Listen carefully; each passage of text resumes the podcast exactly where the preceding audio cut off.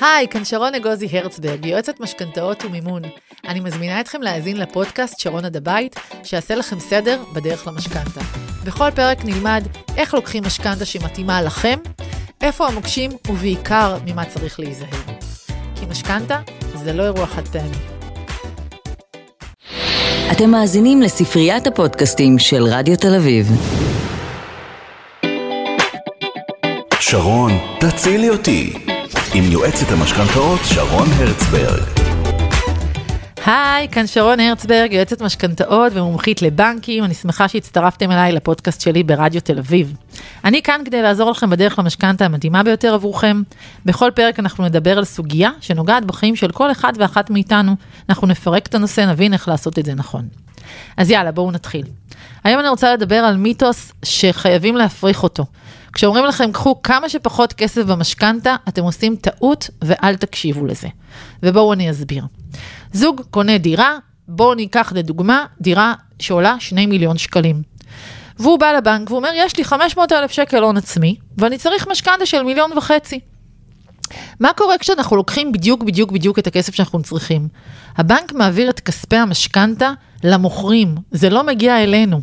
וכשאתם קונים דירה, אתם צריכים לקחת בחשבון שיש הרבה מאוד עלויות סביב רכישת הדירה. ואת העלויות האלה אתם צריכים לממן מההון העצמי. למה אתם לא צריכים לעשות את הטעות הזאת? כי מי שלוקח בדיוק בדיוק בדיוק, ולא לוקח איזושהי אקסטרה, נכנס למצב שהוא מקבל את הדירה, ואז הוא מגלה שאת כל העלויות הנלוות הוא בעצם נכנס למינוס, בין אם זה עורך דין או מתווך, או מס רכישה, או עלויות סביב פתיחת תיק המשכנתה, או אפילו עלויות של מוצרי חשמל וריהוט. ואז אתם נכנסים למינוס, ומגיעים למצב שכבר אי אפשר יותר כי המסגרת שלכם נגמרה, ואז מתקשרת הבנקאית הנחמדה מהבנק ומציעה לכם הלוואה. ואין לכם שום ברירה, ואתם, אין לנו שום ברירה במרכאות, כן? ואנחנו לוקחים את ההלוואה הזאתי, ונחנקים, כי יש לנו עכשיו משכנתה, ויש לנו גם הלוואה, ופתאום אנחנו כבר לא בתקציב משק בית, ואנחנו מתחילים לריב. אה, וזה קורה המון, זה קורה לרוב הציבור בישראל, כשלא מתכננים את המשכנתה נכון מראש. אז בואו נסביר איך עושים את זה נכון. כשאתם הולכים לקנות דירה, אתם צריכים קודם כל, לפני שאתם מתחילים בכלל לחפש נכס, לשבת ולפתוח מחברת או אקסל, כל אחד והטעם שלו. אני אישית אוהבת מחברת ועיפרון כמו של פעם. אה, ולשבת ולרשום את כל ההוצאות. עכשיו, לא תמיד אתם תדעו את כל ההוצאות, אז אחרי שעשיתם את הרשימה שלכם, תדברו עם החברים שלקחו לאחרונה אה, אה, משכנתה, ותגלו דרכם את כל הטעויות שהם עשו. אפשר כמובן גם להיוועץ עם יועץ משכנתאות פרטי, שזה בעצם הכי טוב והכי נכון עבורכם, ואנחנו יושבים ואנחנו עושים רשימה.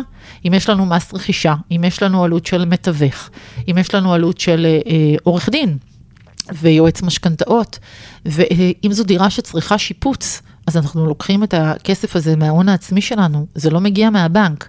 אני שוב חוזרת ואומרת, כספי המשכנתה שהבנק נותן לרכישת דירה, מועברים אך ורק למורחים, למוכרים, הם לא עוברים דרככם. ולכן חשוב לנו לשים את כל הכספים האלה בצד. אז אחרי שישבנו והבנו מה ההוצאות הנלוות בעסקה הספציפית שלנו, אז אנחנו יכולים באמת ללכת ולהתחיל לחפש נכס לפי התקציב. כי כמו שאמרתי, מההון העצמי חלק מיועד לרכישה עצמה, אבל חלק מיועד לכל המסביב, ויש הרבה מאוד מסביב, וכשלא לוקחים את זה לחשבון, נכנסים למצב של הלוואות ומינוס, ומתחילים את הדרך לצערי ברגל שמאל. ואני רואה את זה עם המון זוגות שמגיעים אליי אחרי שהם עשו את הטעות הזאת, ובעצם צריכים עכשיו לקחת עוד הלוואה ועוד הלוואה. אני אישית לא אוהבת את זה, ולכן הלקוחות שלי, אני תמיד ממליצה לקחת יותר. למה יותר? כי אני מעדיפה לתת 100 אלף שקל יותר במשכנתה, או 200 אלף שקל, שוב, בהתאם לעסקה ולצרכים. ושהלקוחות ייקחו יותר משכנתה, גם אם זה אומר שההחזר החודשי התחלתי שלהם יותר גבוה, אבל יש לי החזר אחד שהוא נוח לי, בפריסה שנוחה לי, מותאמת, לפי ריביות שניתנות לדיור. כוכבית, למי שלא יודע, משכנתה תמיד תינתן בתנאים טובים יותר מאשר כל הלוואה אחרת במשק.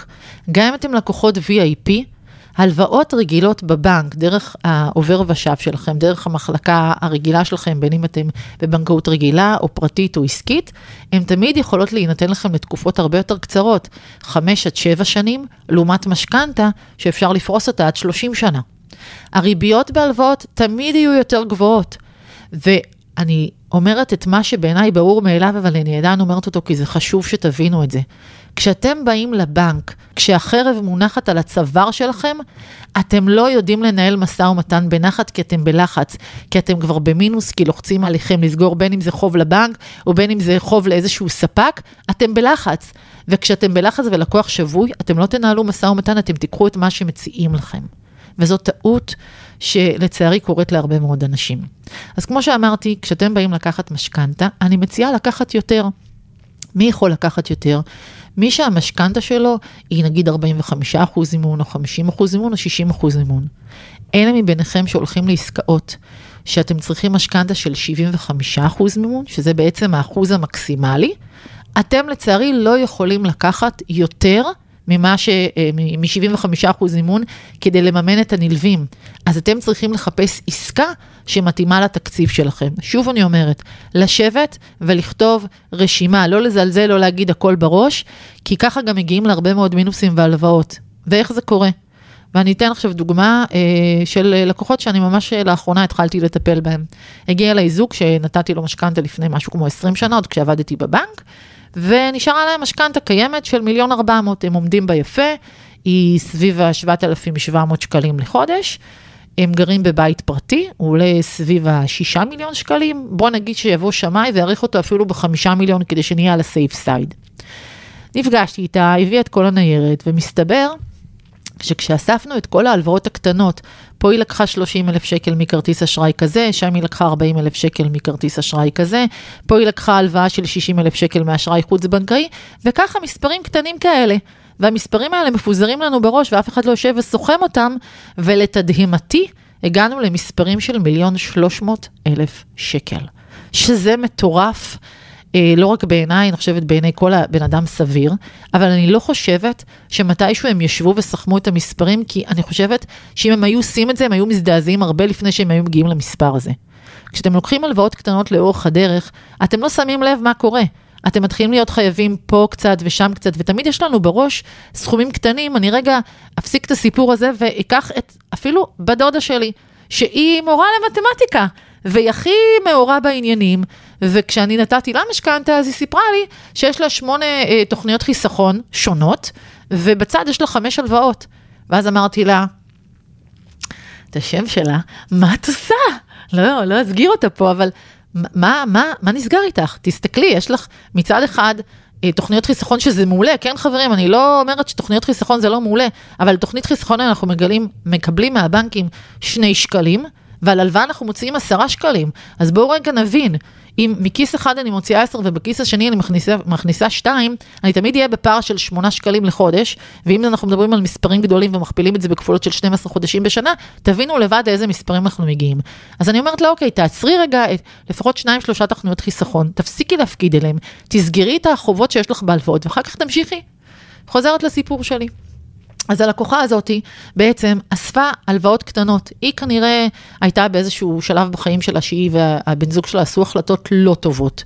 אה, הבן זוג פתח עסק, העסק לא הצליח, הוא היה חייב כספים לספקים, גם היא ניסתה את, ה, אה, את מזלה אה, בעסק עצמאי והוא לא הצליח, ומפה התחיל איזשהו סכום כסף וזה התגלגל. והם הגיעו למצב שהם חייבים מיליון שלוש מאות שקלים. עכשיו, מה קורה במצב כזה?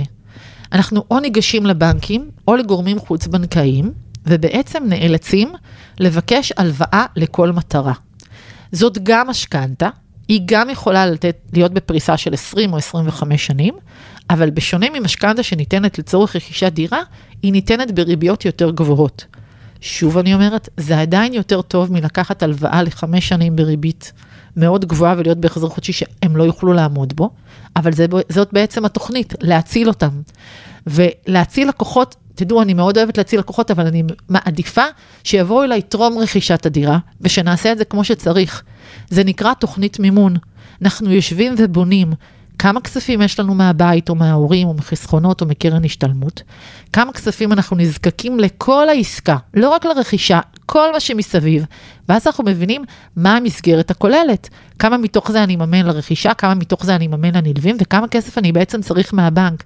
ואם אתם תעשו את זה נכון ותעשו את השיעורי בית נכון ותקפידו להתייעץ ולעשות את הדברים נכון, אתם תתחילו את החיים שלכם ברגל ימין, אתם תמנעו מעצמכם את הכניסה הזאת של מינוס וחובות. ושוב אני אומרת, הרבה זוגות מגיעים אליי, והם כבר בעצבים, והם בלחץ ומתח. ועזבו רגע שזה פוגע בבריאות הנפשית, זה פוגע בזוגיות, זה פוגע ביחסים עם הילדים, זה פוגע בנו.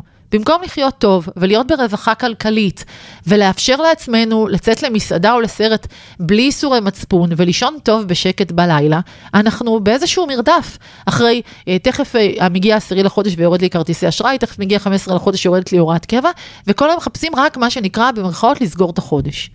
אז בואו נבין, תוכנית מימון היא הבסיס להתחלת החיים ברגל ימין. ותוכנית מימון אומרת, בואו נראה איזה כספים יש לי, וכמה כספים אני צריך, ואיזה דברים אני לא יודע. ויש משפט שאני אוהבת לצטט שאומר, אתה לא יודע שאתה לא יודע, עד שאתה יודע. ואני יכולה להגיד שאני נתקלת בזה בתחומים שאני לא מבינה, ולכן אני מתייעצת עם אנשי מקצוע. אם אני הולכת לעשות מהלך חשוב בחיים שלי בתחום שאני לא מבינה בו, אני לוקחת את מי שבעיניי הוא מספר אחת בארץ, ומתייעצת איתו ומשלמת לו בכיף ובאהבה, כי אני יודעת שהוא ימנע ממני לעשות טעויות שיעלו לי הרבה יותר כסף, ועוגמת נפש שהרבה פעמים אין לה בכלל מחיר שאי אפשר לכמת אותה בכסף. הטיפ של שרון. אז יש הרבה מיתוסים, והמיתוס של תיקחו כמה שפחות משכנתה הוא לא נכון. אה, תצאו, תורידו את זה, תורידו את, את, ה, את השמועות, תורידו את המיתוסים. אנחנו נדבר בפרקים הבאים על עוד דברים שאפשר ללמוד מהם. אה, ואני רוצה להגיד לכם שהסיפור הזה של בני הזוג האלה, אני לוקחת אותו ללב, כי זה לקוחות שאני ליוויתי מתחילת דרכם עוד אה, ברכישת נכס בשכונה שאני גרתי בה, בקריית השרון בנתניה. וכשהיא באה אליי, נכון שחלק ממני שאל, שאל, אני שאלתי את עצמי, איך לקוחות מגיעים למצב שהם חייבים כל כך הרבה כסף בהלוואות? איך מגיעים למצב הזה? והתשובה תמיד היא, היא אותה תשובה. לא מלמדים אותנו. בתי הספר שלנו היום מלמדים אותנו מתמטיקה, ואני לא מזלזלת, מתמטיקה, אנגלית ועברית הם דברים חשובים. אבל בואו נבין רגע שמערכת החינוך שלנו גם קשורה כאן. ובמקום ללמד אותנו על אה, זווית ישרה וזווית גאה, בואו נתמקד בללמד אותנו צרכנות נכונה. מה קונים, איך מתנהלים במשק בית, אה, חשמל, מיסים, צריך ללמד את הילדים כבר מכיתה ו', אה, איך מתנהלים עם כסף. אה, מאוד חשוב לי להגיד שאם יש לכם דרך ללמד את הילדים שלכם כבר מהגיל הזה, להכניס אותם לעניינים, לא להתבייש, לא, לא לעשות כמו שעשו אצלנו בארוחת שישי, אימא שלי תמיד הייתה אומרת, לא מדברים על כסף בשישי. לא, מדברים על כסף, כי כסף, כסף עוזר לנו לחיות חיים, כסף הוא לא המטרה, הוא כסף הוא הדרך שלי להגיע לאן שאני רוצה. אז אני עובדת קשה ואני מרוויחה כסף, ועם הכסף שלי אני מגשים החלומות. אל תיקחו סתם הלוואות, אל תיכנסו למינוסים, אני יודעת שיש היום אה, הרבה מאוד צורך, כולנו חיים בפייסבוק ובאינסטגרם, וזה נראה כאילו לכולם יש, וכל הזמן הרגשה של אני, אני גם רוצה, זה מצחיק אותי, אני רוצה להיות שם, אני רוצה להיות שם, אבל אתה פה. אתם רוצים להרשות לעצמכם לחיות ברמת חיים גבוהה יותר? אין בעיה.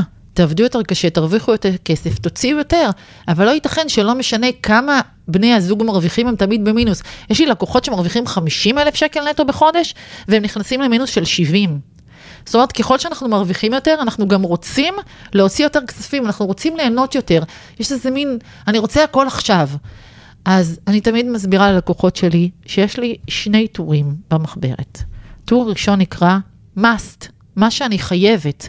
גם כשאני קניתי דירה ונכנסתי לדירה שלי, הייתה לי רשימה של מה אני חייבת. אני רוצה את המטבח הכי טוב, ואני רוצה שהמקלחת והשירותים שלי, לדוגמה, יהיו הכי טובים, כמה זה עולה לי. וזה יורד מהתקציב שהשארתי לי בהון העצמי.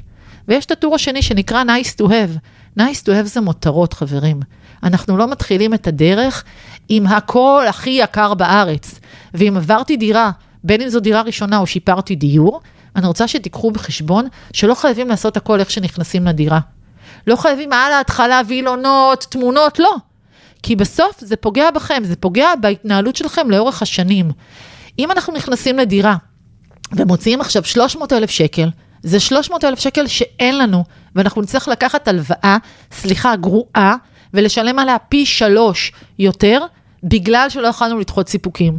אז אני בן אדם מאוד מחושב בכסף, ואני אומרת, כשיש, סבבה, מוציאים באופן משקול ומחושב, וכשאין, מהדקים את החגורה. אה, בפרק הבא אני אספר לכם על מה קרה אחרי שהתפטרתי מהבנק, ואיך יצאתי לחופש הגדול בלי אה, שום כסף, כי אין דמי אבטלה, ואיך לימדתי את, את הבנות שלי שאנחנו יוצאים עכשיו לקניון ולא קונים כלום, אבל זה יהיה בפרק הבא. אז עד כאן אה, לפרק הזה, תודה שהייתם איתי. תודה לדניאל וייס שהיה טכנאי שידור ולצוות האולפן, וניפגש בפרק הבא של שרון תצילי אותי.